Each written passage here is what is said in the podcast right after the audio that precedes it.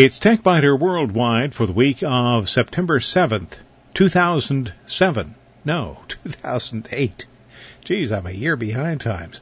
I'm Bill Blinn with an hour's worth of technology news in far less than an hour. That's because we leave out the sports, the jingles, the weather, and the commercials. And as the story goes, somebody at Google made a mistake. That somebody sent out a message about the company's new browser. The browser wasn't really ready yet, so the story went. But Google would release what they had, a browser called Chrome, and they would release it in beta form. Well, that could be exactly what happened. Except I have to be just a little suspicious of something like this that happens on what would be otherwise a very slow news day for technology news. If you make a mistake on a slow day, the media folks who are looking for a new story will be all over it instantly. Result? You get a lot of free publicity. Google has shown that it's quite adept at getting new publicity. Well, regardless of who did what when, why, or how, I decided to go ahead and download Chrome. It is clearly beta software. In less than five minutes, I had done something that caused it to crash, and I was able to replicate that crash at will. I did several times, just to get a screenshot. According to Google, people are spending an increasing amount of time online and they are doing things never imagined when the web first appeared in 1993. Fair enough. The announcement from Google says that the developers began seriously thinking about what kind of browser could exist if you started from scratch and built on the best elements available. It's all very altruistic. However, it doesn't take into account the coming battle between Google and Microsoft. It also doesn't mention that Microsoft could take steps to shut Google out of its browser, or at least make Google something that users would have to specifically enable. On the other hand, if Google has its own browser, the playing field is a lot more even. So on the altruistic side, Google says the company owes a great debt to many open source projects. They specifically mention Apple's WebKit and Mozilla's Firefox. Google says that all of its Chrome code will be open source, and the company hopes to, and I quote, collaborate with the entire community to help drive the web forward. It is true that in the past decade and a half the web has evolved from simple text pages to a delivery vehicle for interactive applications. What we really needed, according to Google, was not just a browser, but also a modern platform for web pages and applications. The beta version is, to put it in Google's words, far from finished. I might change that to far, far from finished. If you download Chrome and install it, you'll see an interesting glimpse into the future. The page is simple. It's clean but it's not immediately clear how to accomplish some of the tasks that you might want to accomplish. Google says the plan is to make a browser that stays out of the user's way because your experience on the web isn't about the browser, but about the content. One of the most promising features attempts to accomplish what modern operating systems do. If one application breaks, it should not take down the entire operating system. Applied to the browser, this means that if a website or a web application crashes in one tab, the entire browser shouldn't crash. Add to this a newly developed JavaScript engine and improved protection against rogue sites, and you might have the beginning of the next generation browser. At least that's what Google hopes will happen. But still in the back of my mind there's that cold hard business logic. The logic that says it wants to put Google in charge of everything. And there have been some missteps, one of the most serious errors Google made was in its terms of service agreement. Google refers to this as its end user license agreement, EULA. And I quote, by submitting, posting, or displaying the content, you give Google a perpetual, irrevocable, worldwide, royalty free, and non-exclusive license to reproduce, adapt, modify, translate, publish, publicly perform, publicly display, and distribute any content which you submit, post, or display on or through the services. Wow! That is breathtakingly broad. Use Chrome to post anything and you will have just given Google full copyright ownership. Well, needless to say, the stink that arose was large, malodorous, and fast. So fast that Google backpedaled in something approaching 10th gear. I have never seen anyone go faster in reverse. it was a mistake, Google said, adding that they will fix the EULA and make it retroactive. That's all very believable, except that Google has made exactly this kind of mistake in the past.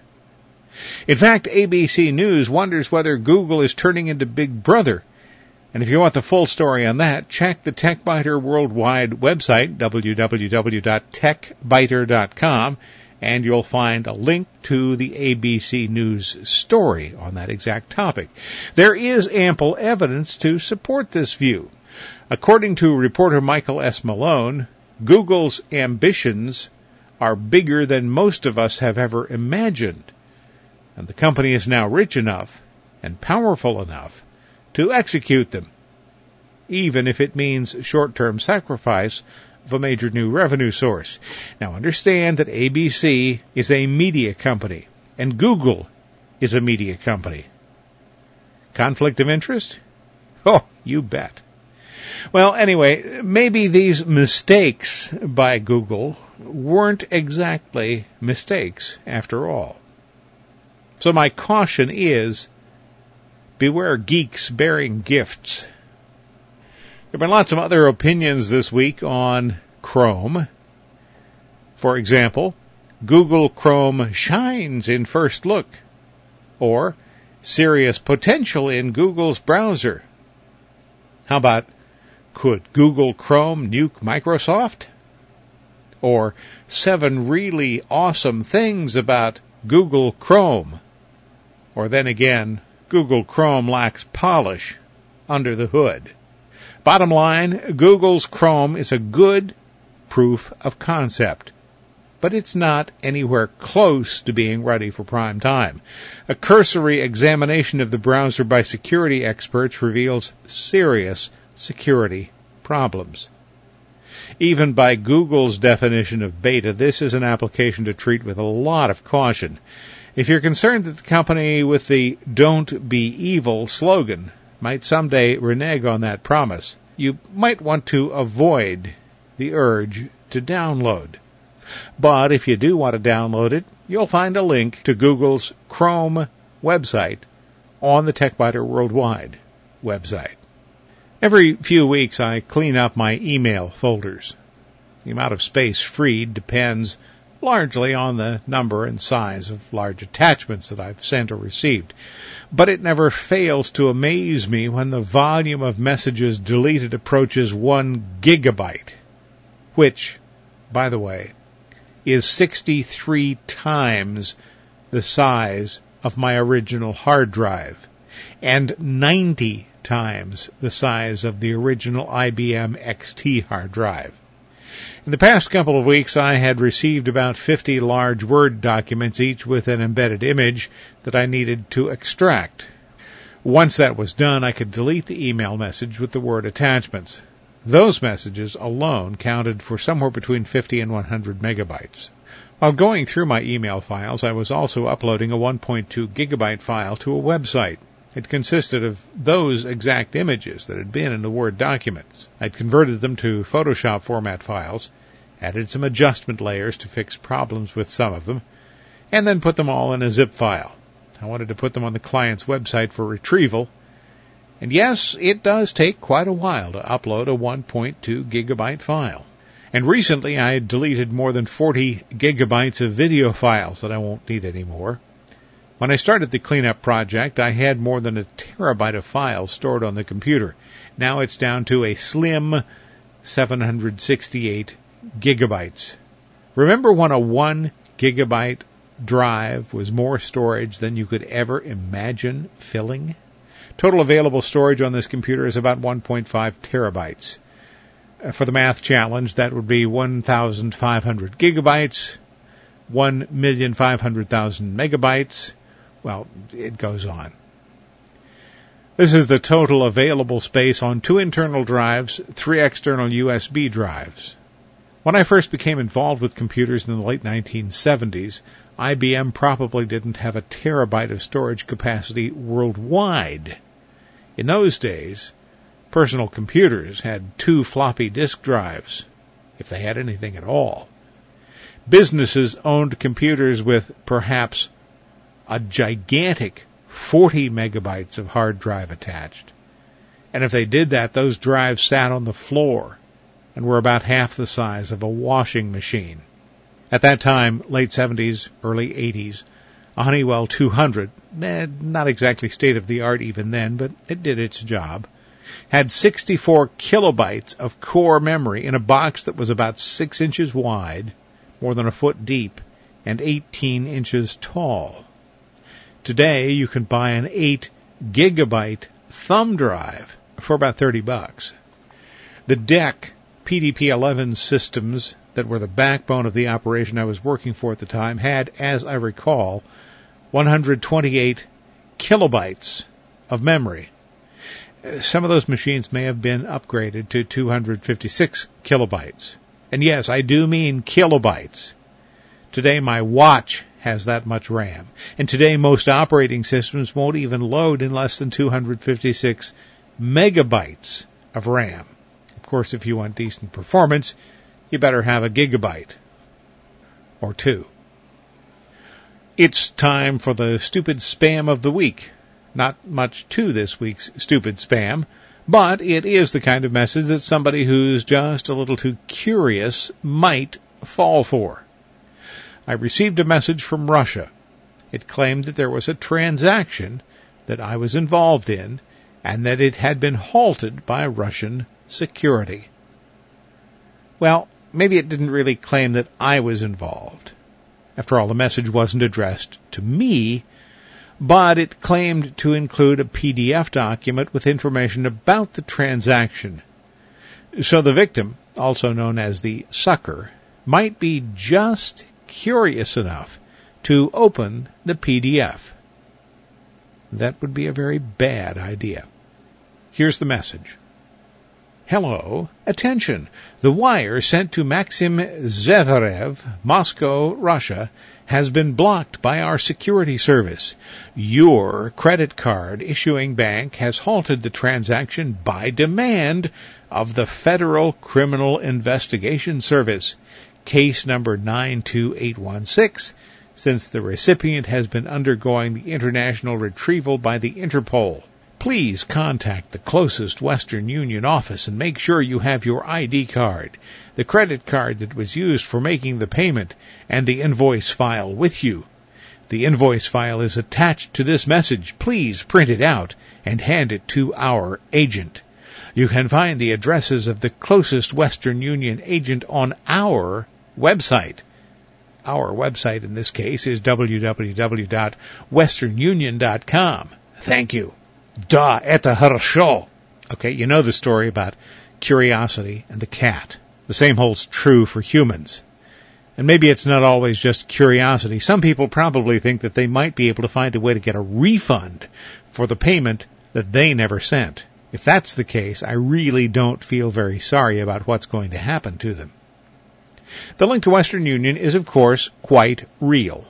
And at first glance, this looks like nothing more than a standard Nigerian 419 scam, or maybe just a plain vanilla identity theft operation. The attached file, as you might be able to tell if you take a look at the TechByter Worldwide website, is a zip file. The PDF is supposed to be inside. Well, I saved the attachment, I copied it to a thumb drive, then took that file to a Mac. It's possible to have a zipped file extract and run. I didn't want to take any chances. The file inside the zip displayed a PDF icon, but it was actually an executable file. Swapping one icon for another is trivial, but it's enough to convince someone that the file is really just a PDF, particularly if you haven't modified Microsoft's brain-dead file display options. By default, all current versions of Windows hide the file extension, so if the file displays a PDF icon and Windows doesn't show you the extension, what are you to think? It's a PDF. I sincerely hope that whoever pushed to hide file extensions by default at Microsoft has been fired. It's probably the dumbest thing Microsoft has ever done. So, if you're on a Windows machine and you're reasonably cautious, you have saved the attachment and you've opened the zip file. You have extracted the document from the zip file and maybe you've even scanned it with your antivirus program, which will probably give it a clean bill of health. What happens when you open the PDF document? well, as I said, it's really a program file. It's an executable. I don't know what will happen. I didn't open it. I don't want to know. Because I do know this. Whatever would happen is something I don't want to happen to my computer. In Nerdly News, as of late this past week, Yahoo's stock price had dropped to a five-year low with no sign of decelerating. The company refused Microsoft's overly generous offer of $47.5 billion and is now resting at a level more than $13 billion below what shareholders would have received if the company had accepted the May offer of $33 per share. Yahoo wanted more and wouldn't settle for less stockholders and maybe even the company management would be delighted to get $33 a share now. The board is under intensifying pressure to dump chief executive and co-founder Jerry Yang. Yang is also a member of the board and he has promised to increase Yahoo's net revenue 25% or more per year for the next two years. A big question for most observers, how are you going to do that? Yahoo's annual meeting was in August, and more than one third of the shareholders opposed Yang's reelection. Yahoo's annual meeting was in August, and more than one third of the shareholders opposed Yang's reelection. Yahoo has worked out a deal with Google, but it looks suspiciously like the joint operating agreements that were popular with newspapers a couple of decades ago. The JOAs had the effect of propping up a declining newspaper for a few years then allowing the stronger paper to kill the weaker one whenever it wanted to. Columbus residents will remember that we once had a morning newspaper called the Citizen Journal. The afternoon paper was the Dispatch. Well, the Dispatch is now the morning newspaper. The Citizen Journal is dead. Google's free web browser, Chrome, as I noted previously, will certainly direct adopters to Google searches and away from Yahoo searches. Another smart move by Yahoo. Samsung Electronics, already the world's largest maker of memory chips, may now buy flash memory maker SanDisk. Recent regulatory filing notes that Samsung is considering acquisition of the $3.2 billion SanDisk company. According to a company news release, Samsung is considering various opportunities concerning SanDisk. Well, if this happens, it could be a problem for Toshiba, one of the other big players in the market. SanDisk plays its cards close to the virtual vest, so to speak. Admitting conversations with various companies, Samsung included, it refuses to elaborate. Currently, Samsung pays SanDisk nearly $354 million per year in licensing fees, and the market price of flash memory is dropping quickly. If you have any doubts about that, consider the advertised price of an 8 gigabyte flash memory card. Advertised specials price these at less than $50 and often less than $20. because flash memory will eventually replace magnetic disk storage, there has been speculation that companies such as Seagate Technology might be interested in buying flash memory companies such as SanDisk. It's going to be interesting. Thanks for listening. This has been TechByter Worldwide for the week of September 7th, 2008. Got the year right this time. I'm Bill Blinn. Check out the website www.techbyter.com and if you like, send me an email from there. Thanks. Bye bye.